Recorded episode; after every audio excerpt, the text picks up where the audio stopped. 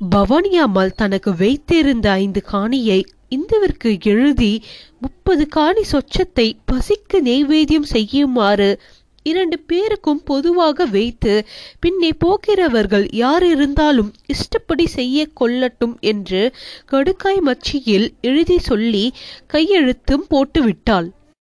பதிவு முடிந்ததும் விசுவும் கூலியை வாங்கிக் கொண்டு அப்படி கோட்டை பஸ்ஸில் ஏறிவிட்டான். பவானியும் இந்துவும் அப்புவும் பத்து மைல் தூரத்தையும் அரை வண்டியிலே பிரயாணம் செய்து திரும்பி வந்தார்கள். உள்ளே வந்து ஊஞ்சலில் உட்கார்ந்ததும் நான் இருக்கிற வரைக்கும் வேத பாடசாலாவே இருக்கட்டும். அப்புறம்தான் இருக்கவே இருக்கு நான் சொன்னது. இந்தா இதை இந்து கிட்ட கொடுத்து பொட்டியில வைக்க சொல்லு என்று சாசனத்தை அப்புவிடம் கொடுத்துவிட்டு படுத்து கொண்டாள் பவானி. காலை கழுவிவிட்டு காபி போடுவதற்காக சமையல் அறையில் நுழைந்த இந்துவை கூப்பிட்டு கொடுத்தான் அப்பு.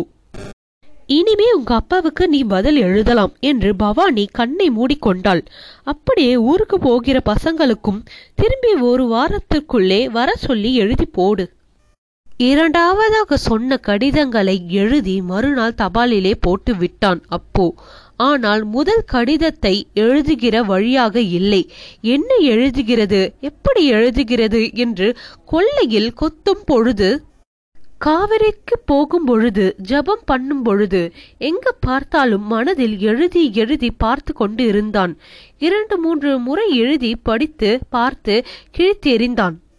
கடுதாசி போட்டியோ அப்பாவுக்கு என்று மூன்றாம் நாள் இருட்டும் பொழுது கேட்டாள் பவானி. நாளைக்கு காலமே எழுதி போட்டு விடுறேன் என்று கூறினான். இன்னும் எழுதலையோ? எதுவும் நினைச்ச உடனே செஞ்சாதான் சரியா இருக்கும் காலமே கட்டாயம் எழுதி போட்டு விடுறேன் அத்தை. மறுநாள் வழக்கம் போல வெள்ளி மங்குவதற்கு முன்பு காவிரியில் குளித்து மண்டபத்தில் உட்கார்ந்து ஜபம் செய்யும் பொழுது கடிதம் எழுதுவது அவ்வளவு கஷ்டம் இல்லை என்று தோன்றிற்று. மண்டபத்தை சுற்றிலும் அப்படி ஒரு அமளி. தினிக்குருவி வள்ளியான் ஊசிவால் குருவி மிளகாய் குருவி கணம் சொல்லுவது போல மீண்டும் மீண்டும் ஒரு சொற்கொட்டையோ வாய் வலிக்காமல் சொல்லிக் கொண்டிருந்த பரஜ்வாஜ் செங்கொண்டை எல்லாம் ஒரே கூட்டமாக பாடியும் கூவியும் கத்தியும் கொண்டிருந்தன. வெவ்வேறு ஒளிகளாக பீசுவது போல இருந்தது. இத்தனையையும் மீறி சவுக்கு தோப்பு ஒய் ஒய் என்று மூச்சாக விட்டு கொண்டிருந்தது. அவற்றை பார்க்கும்போது நமக்கு மட்டும் கடிதம் எழுதுவதா கஷ்டம் என்று தோன்றிற்று. ஒரு சின்ன காரியத்திற்கு எத்தனை யோசனை எத்தனை முக்கள் என்று அவனுக்கே சிரிப்பாக இருந்தது. ஒன்றுமே வேண்டாம் இப்படி கூட எழுதலாம். நீங்கள் ஒரு நாளைக்கு இங்கே வாருங்கள். இந்த வெயிலில் இங்கே உட்கார்ந்து இதை கேளுங்கள். இதை பாருங்கள். அப்புறம் சொல்லுங்கள். நான் பட்டணத்தில் வர வேண்டாமா என்று. இப்படியே எழுத விடலாம். நீங்கள் மட்டும் இல்லை அம்மாவும் வரட்டும் பார்க்கட்டும் என்று கூட எழுதலாம். சற்று கழித்து அப்புவுக்கு அதை நினைத்து வெட்கமாக இருந்தது. இதற்கும் விஷயத்திற்கும் என்ன தொடர்பு என்று இரவில் தாங்களே தூண்டி கொண்ட கற்பனையை கண்டு காலை வெளிச்சத்தில் மனிதர்கள் நகைத்து நானே ஒதுக்குவது போல் ஒதுக்கி எரிந்தான் நான் இங்கேயே இருந்து சொல்லி தரப்போகுவதாக சுருக்கமாக உள்ளபடி எழுதிவிட்டு மன்னிப்பு கேட்டு முடித்து விடுவது என்று தீர்மானம் செய்து கொண்டான். மண்டபத்தை விட்டு எழுந்தான். தோசையை தின்றுவிட்டு இரண்டு பையன்களையும் உட்கார வைத்து ஒரு மணி நேரம் சந்தையை சொன்னான். எழுந்து கொள்ளையில் சென்று தோட்டம் முழுவதற்கும் தண்ணீர் பாசினான். இடைக்கட்டு நிலையை கடந்து குமஸ்தா மேஜை முன் வந்து உட்கார்ந்து கொண்டான். நீல புத்தகம் ஒன்றை பிரித்து அங்கிருந்த காடுகளில் ஒன்றை எடுத்தான். காடுக்கு பக்கத்தில் வரிகளை படிக்கத் தொடங்கினான். எல்லா உயிர்களும் இவனிடம் வசிக்கின்றன. அல்லது இவன் எல்லா உயிர்களும் இருக்கின்றான் என்ற காரணத்தினால் திருமாலுக்கு வசி என்ற பெயர் வருகிறது. வசிவுக்கு செல்வம் என்று ஒரு அர்த்தம். அதாவது மிகவும் சிறந்தது என்று அர்த்தம். சிறந்த மனத்தை உடையவன் திருமால். விருப்பு வெறுப்பு முதலே கிளேசங்கள் மதம் போன்ற சிறு கிளேசங்கள் இவை யாவும் அவன் மனத்தை மாசுபடுத்துவதிலின் வசுமம் என்றும் விஷ்வனுக்கு ஒரு திருநாமம் உண்டாகுகிறது. புத்தகத்தை புரட்டினான். சங்கர் சகசர நாமத்துக்கு எழுதிய உரை மாவு மிஷினை திறந்து விட்டார் மாதிரி இதை தினமும் பையன்களோடு கத்திக் கொண்டு இருந்தோம் ஏன் இந்த உரையை வாசிக்கவே இல்லை என்று மேலே படிக்கத் தொடங்கினான். இந்த வீடுதான் பாட்டி உங்க ஆத்துக்கு யாரும் வந்திருக்கா என்று பையனின் குரல் பவானி அம்மாளின் வீட்டிலிருந்து இடைநிலை வழியாக கேட்டது. யார் என்று பவானியின் குரல் தொடர்ந்தது. நான் தான் அத்தை அப்புவுக்கு தூக்கி வாரி போட்டது. என்னது இது? நெஞ்சிலில் ஜில்லென்று பாய்கிறது. மேஜையை தள்ளி கொண்டு எழுந்தான். நான் தான் அத்தை அப்புவோட தாயார். பட்டணத்தில் இருந்து வாரேன். என்னது அம்மாவா அம்மாவா? அம்மாதான் அம்மாவேதான். உயரமாக அலைப்படியும் தலையுடன் கம்பீர வடிவமும் அந்த பெரிய பார்வையுடன் ஆந்தோனி மண்டபத்திற்குள் வருகிறார் போல அம்மாதான் வந்து இங்கே நிற்கிறாள். எப்படி வந்தாள் எப்பொழுது வந்தாள்? அப்போ இடைக்கட்டு நிலையை கடந்து ஓடி வந்தான். அம்மா என்னமா அது? எப்ப வந்த? என்று வந்து நின்றான். வாங்கோ வாங்கோ என்ன ஆச்சரியம்? எப்ப வந்தேல் உட்காருகோ என்று பவானி எழுந்து நின்று துணியை நகர்த்தி ஊஞ்சலில் உட்கார இடம் கொடுத்தாள். புழக்கடையில் இருந்து இந்து ஓடி வந்தாள். எங்க அம்மா என்றான் அப்பு. அம்மாவா என்று கண்ணை அகட்டி வாங்கோ வாங்கோ என்று தலைப்பில் கையை துடைத்து கொண்டே அருகில் வந்தா இந்து. பவானி அலங்காரத்தையே பார்த்து கொண்டு இருந்தாள். நான் ஒரே ஒரு தடவை தானே பார்த்திருக்கிறேன். காசிக்கு போகிற போது அப்போ உங்க ஆத்துக்கு வர போதிலே நீங்க சேஷனுக்கு வந்தீர்களே தண்டபாணியோட ஞாபகம் இருக்கா என்றாள் பவானி.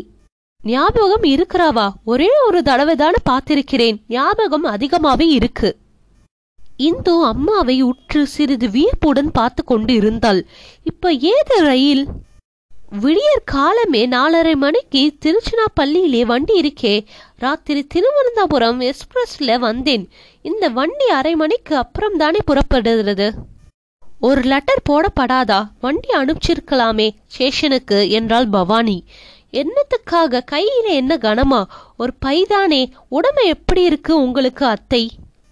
அத்தை என்ற அலங்காரமும் கூப்பிடுவதை பார்த்து இந்து அப்புவை பார்த்தாள். அப்புவுக்கு நெஞ்சு கொள்ளவில்லை. அப்படி ஒரு ஊவகை அடைந்து கொண்டது. இருக்கேன். இந்த கிடைக்கு பகவானுக்கு அழைச்சிக்க இஷ்டம் இல்லை. அவர் நினைக்கிற போதுதானே கிளம்ப முடியும். ஆனா கடையானையை கழட்டி விட்டு விட்டார். அதெல்லாம் ஒண்ணும் இல்லை. கடையாணி கழண்டு இருக்கிறதை பார்க்காமல் இருந்தால் வண்டி ஓடி இருக்கும் பார்த்தால்தான் ஆபத்து என்று தேற்றினாள் அலங்காரம். பவானி அம்மாள் எல்லோரையும் பற்றி விசாரித்தாள். பதில் சொல்லிக் கொண்டு இருந்த அலங்காரம் இந்துவை ஏற இறங்க அடிக்கடி பார்த்து கொண்டு இருந்தாள் பார்ப்பது தெரியாமல் அசைப்பில் பார்ப்பது போல.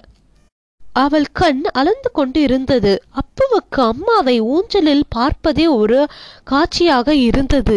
என்ன மிடுக்காக உட்கார்ந்து இருக்கிறாள் வேண்டும் என்று செய்து கொள்ளவில்லை. உடம்போடு அந்த கம்பீரமும் நிதானமும் நறுக்கு நறுக்கு என்று எழுந்து வீசினா இந்து என்ன நினைக்கிறாள்? என்று சற்று குறுமுறு பார்த்து கொண்டு இருந்தான் வந்த பிள்ளை ஒரு ரெண்டு வரி எழுத மாட்டானா? உடம்பு எப்படி இருக்குன்னு? என்ன சம்சாரம்னு? இப்படியாடா இருக்கிறது? அப்போ என்று அம்மா கேட்டதற்கு வாயை மூடிக்கொண்டு நிற்கத்தான் முடிந்தது அவனால். இரண்டு மணி நேரம் பேசிவிட்டு அலங்காரம் குளிக்க புறப்பட்டாள். இந்துவே அவளை காவேரிக்கு அழைத்து போய் வந்தாள். சாப்பாடு முடிந்தது. இலைப்பாரியும் ஆகிவிட்டது. அப்போ முள்மேல் நிற்பது போல் ஒரு இடத்தில் பாவாமல் பாடசாலை வீட்டுக்கும் பவானி அம்மாள் வீட்டுக்கும் கொள்ளைக்கும் வாசலுக்கும் அலைந்து கொண்டு இருந்தான் அம்மா எதற்காக வந்திருக்கிறாள்? பதினாறு வருஷம் வராத அம்மா? அவனுக்கு பயமாகவும் இருந்தது. இந்த சமயம் அம்மா பவானி அம்மாளை சுருக்கென்று ஏதாவது சொல்லி குத்த போகிறாளோ என்று ஏன் இப்படி பயப்படுகிறோம் என்று காரணம் புரியாமல் பயப்பட்டு கொண்டு இருந்தான். அம்மா இரண்டாம் கட்டத்தில் உட்கார்ந்து இந்தவோடு பேசிக்கொண்டு இருக்கிறாள். அவளை ஏதாவது சொல்லி நெஞ்சி சதையில் கிடுக்கை மாட்டி எழுத்து விடுவாளோ? அலைந்து அலைந்து சோர்ந்து குமஸ்தா மேஜைக்கு முன் வந்து காலையில் புரட்டிய அந்த புத்தகத்தை படிக்க ஆரம்பித்தான். கண் எதுவும் நிற்கவில்லை. பக்கம்தான் புரண்டு கொண்டு இருந்தது மேஜை மீதே தலையை சாய்த்து சற்று கண்ணை மூடிக்கொண்டான். இங்கே இருக்க என்று குரல் வந்தது. அம்மா பாடசாலை முழுவதையும் வாசலில் இருந்து கொல்லை வரையில் பார்த்துவிட்டு வந்தாள். கோவிலுக்கு எல்லாம் போயிட்டு விட்டு வரணும்டா அப்போ என்றாள். கிணற்றங்கரையிலிருந்து திரும்பி வந்து பெருமாள் கோவில் ஒன்று இருக்கு சிவன் கோயில் ஒன்று இருக்கு. ஊருக்குள்ளே காவிரி ஓரமாக ஒரு சிவன் கோயில் இருக்கு. எல்லாத்துக்கும் போயிட்டு வரலாம். அப்படின்னா வா என் மூஞ்சை அளமிண்டு போய் விட்டு வந்து விடலாம். கிணற்றங்கரைக்கு போய் விறுவிறு என்று முகத்தை கழுவிக்கொண்டு வந்தான் அப்பு. இந்து அவசர அவசரமாக காப்பியை கலந்து கொண்டு வைத்தாள். சாப்பிட்டு விட்டு இருவரும் தெருவில் இறங்கினார்கள். பொழுது சாய்ந்து கொண்டு இருந்தன முன்னாலே காவரைக்கரை கோவிலுக்கு போய்விட்டு வரலாமா? அப்புறம் இருட்டி போயிடும் என்று ஆற்றை பார்க்க நடந்தான் அவன். அலங்காரம் நின்று நின்று பார்த்து வந்தாள். சவுக்கு தோப்பு வந்ததும் சற்று நின்று விட்டாள். பட்டணம் இந்த மாதிரி இருக்கப்படாதோ? என்று தோப்பையையும் ஆற்றையும் பார்த்து கொண்டு நின்றாள். அப்பா அப்பா என்ன செழிப்பு என்ன பச்சை சவுக்கு மரமாம். எத்தனை உசரமா இருக்கும். என்று பறந்து கிடந்த காவிரியை பார்த்தாள். தூரத்தில் பனி படர்ந்தாற் போல இருந்த கொள்ளையின் நிலத்தையும் பார்த்தாள். கரை வந்து விட்டது. கோவில் திருக்கல போல இருக்கே. இன்னும் கொஞ்ச நாள் ஆகுமா? காவல் காக்கிற சாமிதானு சாய்ச்சா போல இருக்கிறார்க்கும் குருக்கள் என்று சொல்லிக்கொண்டே மண்டபத்தில் ஒரு காலை தொங்குவிட்டு சதுர தூணில் சாய்ந்தவாறு உட்கார்ந்தாள் அம்மா. உட்காரையண்டா காவிரி கோபு மண்ணி எல்லோரும் சௌக்கியம் தானேம்மா என்று தயங்கினான் அவன். ஆமாம் வந்தப்புறம் கேளு. அங்கிருந்து வந்த ஒரு கடுதாசி எழுதணும்னு இல்ல. இப்போ கேளு நான் வரட்டா யார கேட்டிருப்ப? வந்தனை பிடிச்சு ஒழியலாமோ? எப்படி ஒழியும் என்று காவிரியை பார்த்தாள் அம்மா. அப்பு பேசாமல் இருந்தான். நாளைக்கு ஊருக்கு கிளம்பலாமோ? என்னம்மா அவசரம்? இரண்டு நாள் இருந்துட்டு போயேன். போயேனா? போவோம் என்று சொல்ல மாட்டியா? ம் சொல்லேன். நான் எப்படிமா வர முடியும்? வர முடியாமல் என்ன இப்ப? உங்க அத்தைக்கு தான் உடம்பு குணமாயிடுத்து. நடமாடுறா. இது என்ன நடமாட்டம்? இந்த உடம்பு ஒன்னும் சொல்றதுக்கு இல்லேன்னு பயப்படுறா. கூப்பிட்ட குரலுக்கு ஆண் பிள்ளை கிடையாது. அப்புறம் வாதியாரும் இனிமேல் வர முடியாது போல இருக்கு. நீதான் இருக்கணும்னு சொல்லிவிட்ட அத்தை. நானும் சரின்னுட்டேன் என்னது? ஆமாம்மா. இந்த பட்டணத்திலேயா? இதுவா பட்டிக்காடு? சுத்தி பாக்குறியே இதுவா பட்டிக்காடா இருக்கு உனக்கு. பட்டணம் தான் பட்டிக்காடு. உங்க ஊர்ல பார்த்தசாரதி பெருமாளோட கண்ணுக்கு முன்னால இருக்கிற குளத்துல பாசி மண்டி இருக்கு. வருஷ கணக்கிலே அந்த பழம் தண்ணியை பார்த்துட்டு இருக்கார் பகவான். நதி இல்லாம. இத போய் பட்டிங்காண்டுங்கிறியே இதை பாரு ஒரு க்ஷணம் பார்த்த திவிலியை அடுத்த க்ஷணம் பார்க்க முடியாது. ஒரு க்ஷணம் பட்ட காத்து அடுத்த க்ஷணம் மேலே படாது. இங்கே எல்லாம் எப்பவும் புதுசுதான். புதுசுதான் என்று திருப்பி சொன்னால் அலங்காரம். ஆனால் உன் கண்ணுக்கு பழசெல்லாம் புதுசா படாம இருக்கணுமே என்று தொடுத்தாள். அப்படின்னா அப்படின்னா அதுதான். அப்போ மீண்டும் பேசாமல் இருந்தான். அப்படின்னா நீ என்னோட வர போறதில்லையாக்கும் அதான் சொன்னேனே வேதம் சொல்லிருக்கிறதுக்கு ஆள் இல்லாவிட்டாலும் பத்து குழந்தைகளுக்கு சாதம் போட்டு பள்ளிக்கூடத்துக்கு அனுப்பிச்சு விடாது நீ கவனிச்சுக்கோன்னு ஏற்பாடு பண்ணியிருக்கா அத்தை. சாசனத்தை கூட அப்படி மாத்தி எழுதியிருக்கா. நாலாம் நாள் தான் ரிஜிஸ்டர் ஆச்சு. அம்மாவின் கண்ணில் ஒரு கணம் ஏதோ பயம் படர்ந்த மாதிரி இருந்தது. இரண்டு வினாடிக்கு பிறகு வெறும் வறட்சியாக தூரத்தை பார்த்தது. ஆக சொத்தெல்லாம் நீதான் நிர்வாகம் பண்ண போற. என்று அவனை பார்க்காமலே கேட்டாள். இரண்டு பேரும் இந்து நான் இரண்டு பேருமா சேர்ந்து பார்க்கணும்னு எழுதியிருக்க அத்தை. இரண்டு பேரும் என்னத்துக்காக? ஒன்னு நீ பண்ணணும் இல்லை அவ பண்ணணும். இரண்டு பேரும்னா உனக்கும் அவளுக்கும் என்ன சம்பந்தம்? நீ வாதியாராக தான் இருக்க போறேன்னு சொன்ன. அப்புவுக்கு வாய் அடைத்து விட்டது. வேஷ்டியில் நூலை திருக்கிக் கொண்டு உட்கார்ந்து இருந்தான் புருஷனும் ஒருத்தன் இருந்து பாத்தண்டா தேவலன்னு போட்டிருக்கா போல இருக்கு என்று அம்மாவை விடியை முடித்தாள். குருட்கள் வரவே பேச்சு தடைப்பட்டது. என்ன பூசர் என்று கதவை திறந்து கொண்டே அலங்காரத்தை பார்த்தார் அவர். எங்க அம்மா இன்னைக்குதான் காலமே வந்தா பட்டணத்திலிருந்து. அப்படின்னா நீங்க இதுக்கு முன்னால இங்க நான் வந்ததே இல்லை இப்பதான் வந்திருக்கேன் என்றாள் அம்மா. கோயில் எல்லாம் பார்க்கணும்னு வந்தோம் நீங்க வரணும் தான் உட்கார்ந்து இருக்கிறோம் என்றான் அப்பு. வாங்குலேன் என்றார் குருட்கள். உள்ளே அழைத்து கற்ப கிருஷ்ணத்தை திறந்து சூளம் கொளுத்தி காட்டி விபூதி கொடுத்து விட்டு வேலையை பார்க்க போனார் அவர். அம்மா அப்படியே கண்ணை மூடிக்கொண்டு நின்றாள். நெற்றியில் விபூதி போட்டு துளங்க அம்மா அம்மாதான். ஈஸ்வரா என்று மெருமூச்சு விட்டாள் அம்மா. கண்ணை துடைத்து கொண்டாள். குருட்களிடம் சொல்லிக்கொண்டு இருவரும் நகர்ந்தார்கள். ஜாதகங்கள் எல்லாம் வந்திருக்கே உனக்கு என்றாள் அம்மா. நான் கல்யாணம் பண்ணிக்கிறதாக இல்லை அம்மா என்றான் நடுங்கினான் அப்பு. அதுவும் தீர்மானம் ஆயிடுத்தா? பிறகு அவன் வருவதை பற்றியே பேசவில்லை அவள். பெருமாள் கோவிலும் ஊர் சிவன் கோவிலும் பார்த்துவிட்டு வீடு திரும்பும்போது அந்தி மயங்கி விட்டது. இரவு சாப்பிட்டு விட்டு பேசி கொண்டு இருக்கும்போது காலமே திருச்சிராப்பள்ளிக்கு எப்படா வண்டி என்றால் அலங்காரம். திருச்சினாப்பள்ளிக்கு வண்டி நாலு நாள் கழிச்சு இருக்கு. ரொம்ப அழகா இருக்கு. வந்ததும் வராதுமா என்று ஆரம்பித்தாள் பவானி அம்மாள். இருக்கலாம் அத்தை ஊரிலே தலைக்கு மேலே வேலை கிடக்கு. அப்படி அப்படியே போட்டுவிட்டு வந்திருக்கேன். இவன் கடுதாசி போடலேன்னு உங்களை பார்த்து விட்டுட்டு போலாம்னு வந்தேன். வந்ததும் தான் வந்தேன். தஞ்சாவூர்ல என் சித்தி பெண் இருக்கா. எங்க ரெண்டு பேருக்கும் சேர்ந்துதான் கல்யாணம் ஆச்சு. அவளையும் பார்த்து விட்டு போகலாம்னு பாக்கிறேன் அதெல்லாம் நடக்காது என்று மறித்தாள் பவானி அம்மாள். அம்மாவை யார் நிறுத்த முடியும்? அவள் வந்தாலே அது பெரியது. அப்போ பாடசாலை வீட்டு திண்ணையில் போய் படுத்து விட்டான். இரவு முழுவதும் புரண்டு புரண்டே கழிந்தது. மறுநாள் காலை ஒன்பது மணி வண்டிக்கு கிளம்பி விட்டாள் அம்மா. அவளுக்கு அதற்குள் சமைத்து போட்டு வண்டி கொண்டு வர சொல்லி ஆள்காரனுக்கு சொல்லி அனுப்பி பத்து தேங்காயை உரிச்சு சொல்லி பையில் வைத்து ஒரு மரக்கால் அவள் எடுத்து ஒரு பையில் கட்டி திணித்து இன்னும் பம்பரமாக ஆட்டிக் கொண்டிருந்தாள். சாந்தோனியின் மகன் வண்டியை பூட்டி வாசலில் நிறுத்தியிருந்தான். வாய் நிறைய வெற்றிலையை மென்று கொண்டே பவானி அம்மாளுக்கு முன் விழுந்து வணங்கினாள் அலங்காரம். தீர்க்க சுமங்களையா இருக்கணுமா? அருமையான பிள்ளையை பெத்து வேதத்துல போட்டேல்.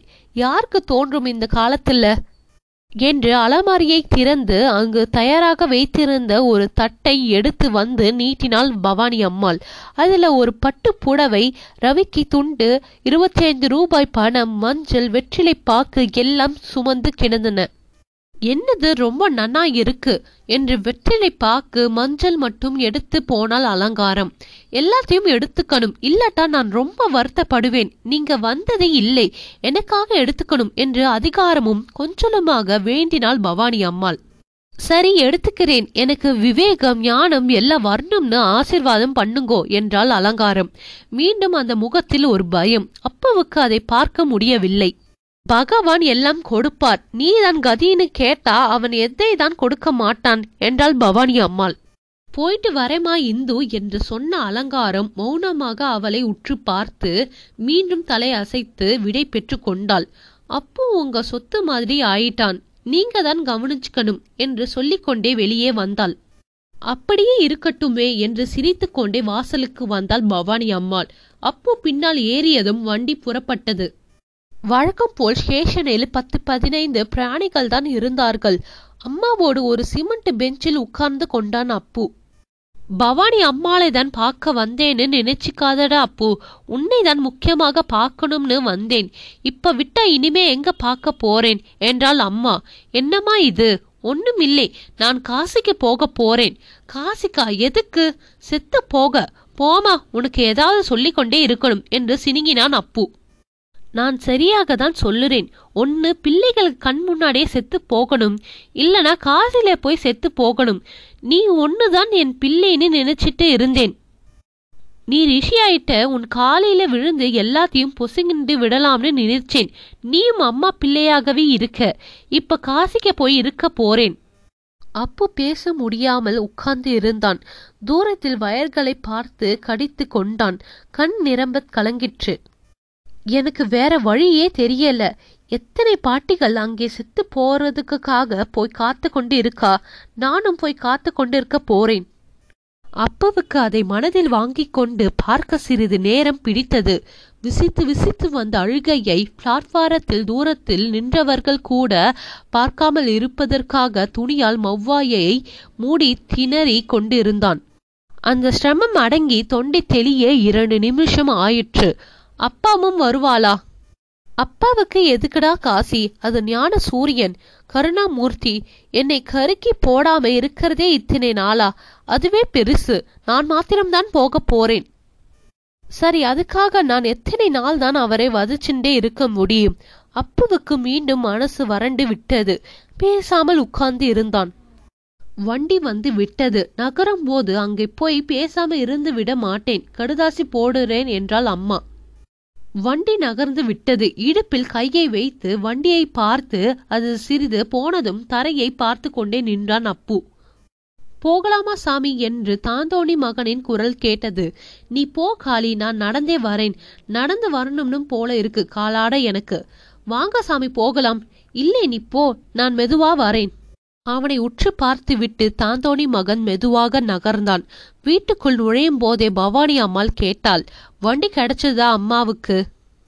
கிடைச்சது அத்தை என்று மீண்டும் நடுங்கின குரலை அடக்கிக் கொண்டே கிணற்றங்கரைக்கு கால் கழுவ விரைவது போல போனான். கிணற்றிலிருந்து தண்ணீரை முண்டு காலில் விட்டு தேய்த்தான். இந்து அங்கே வந்தவள் அதை பார்த்து கொண்டே நின்றாள். அவன் முகத்தை மறைத்தவாறு அலம்பிக் கொண்டே நின்றான். அவள் திரும்பி வரும்போது அப்பு என்று குரல் கொடுத்தாள் இந்து. அம்மா எத்தனை அழகாக இருக்கிறாளே. எனக்கு தெரியவே தெரியாதே. நீ சொல்லவே இல்லையே. என்ன கலை என்ன அழகு? அழகா இருந்தா ரொம்ப கஷ்டம் இந்து என்று சுவரை பார்த்து கொண்டே நின்றான் அவன். ஒண்ணுமில்லை என்று அவனை ஒரு முறை இருக்க அணைத்துவிட்டு விறுவிறு என்று உள்ளே விரைந்தாள் இந்து. அப்பு மேனி கொதிக்க நின்று கொண்டு இருந்தான். இந்து உள்ளே ஓடிவிட்டாளே ஏன் இருந்தது? அதே சமயம் தனியாக நிற்க வேண்டும் போலவும் இருந்தது. உடலில் ஒரு நடுக்கம். அம்மா காசிலிருந்து கடுதாசி போடுறேன் என்று சொல்லிவிட்டு ஜன்னலுக்கு வெளியே தலையை நீட்டிக்கொண்டே அவனை பார்த்து கொண்டு இருந்தாள். காடுகள் அனைத்தும் காற்றை பரப்பினான் வருணன். பசுகளிடம் பாலை நிரப்பினான். இதயத்தில் அறிவை வைத்தான். நீரில் அக்னியை வைத்தான். வானில் இரவை வைத்தான். மலை மீது சோமத்தை வைத்தான். வானம் பூமி நடுவானம் எங்கும் முகில்களை பரப்பி கவிழ்த்தான். அதனால் பூமி நனைந்து மழையில் நனையும் தானியம் போல பால் வேண்டும்போது பரந்த பூமியையும் விண்ணையையும் நனைக்கிறான் வருணன். அப்போது மலை முகில்களை போர்த்தி கொள்கிறது. மருந்துகள் வந்து அவற்றை இழுத்து வெளியே விடுகிறார்கள். அந்த வேதன் பேரறிஞன் அவனுடைய அதிசய வல்லமையை யார் மறுக்க முடியும்? வருணனே நண்பன் தோழன் சகோதரன் அண்டை வீட்டுக்காரன் என்று நெருங்கியவர்களுக்கெல்லாம் இப்பொழுதாவது நாங்கள் பாவம் இழைத்திருக்கலாம். முன்பின் தெரியாதவர்க்கும் இழைத்திருக்கலாம். அதிலிருந்து எங்களை விட்டுவிடு. வருணனே சூதாடியைப் போல் அறிந்தோ அறியாமலோ நாங்கள் ஏமாற்றங்கள் புரிந்திருக்கலாம். அவற்றை எல்லாம் நீக்கிவிடு. உன் அன்பும் கருணையும் எங்களுக்கு வேண்டும். காசிக்கு போக போகிற அம்மாவை நினைத்து இதை சொல்லிக் கொண்டே நின்றான் அப்பு. மேனி கொதிப்பு லேசாக அடங்கிக் கொண்டு இருந்தது அவன் தலைக்கு அருகில் தாழ்வாரத்தில் சுவரில் ஒரு சிறிது பொந்தில் கூடு வைத்த சீட்டு கீச் கீச் என்று வாளை தூக்கி தூக்கி கத்திக்கொண்டே இருந்தது. கால் துவல கீழே உட்கார்ந்து கொண்டான் அவன். இதுவே இந்த அம்மா வந்தால் கதையின் இறுதி பாகம். இந்த அம்மா வந்தால் கதை முழுக்க முழுக்க ஒரு குடும்பத்தை சார்ந்தும் ஒரு அம்மாவின் பாசமும் ஏக்கமும் சுமந்தே அமைந்திருந்தது. கடைசி வரைக்கும் அவளின் ஏக்கம் முடிவில்லாத பயணத்தின் துவக்கமே என்று தி. ஜானகிராமன் இக்கதையின் மூலம் தெரிவித்துள்ளார் நன்றி வணக்கம்.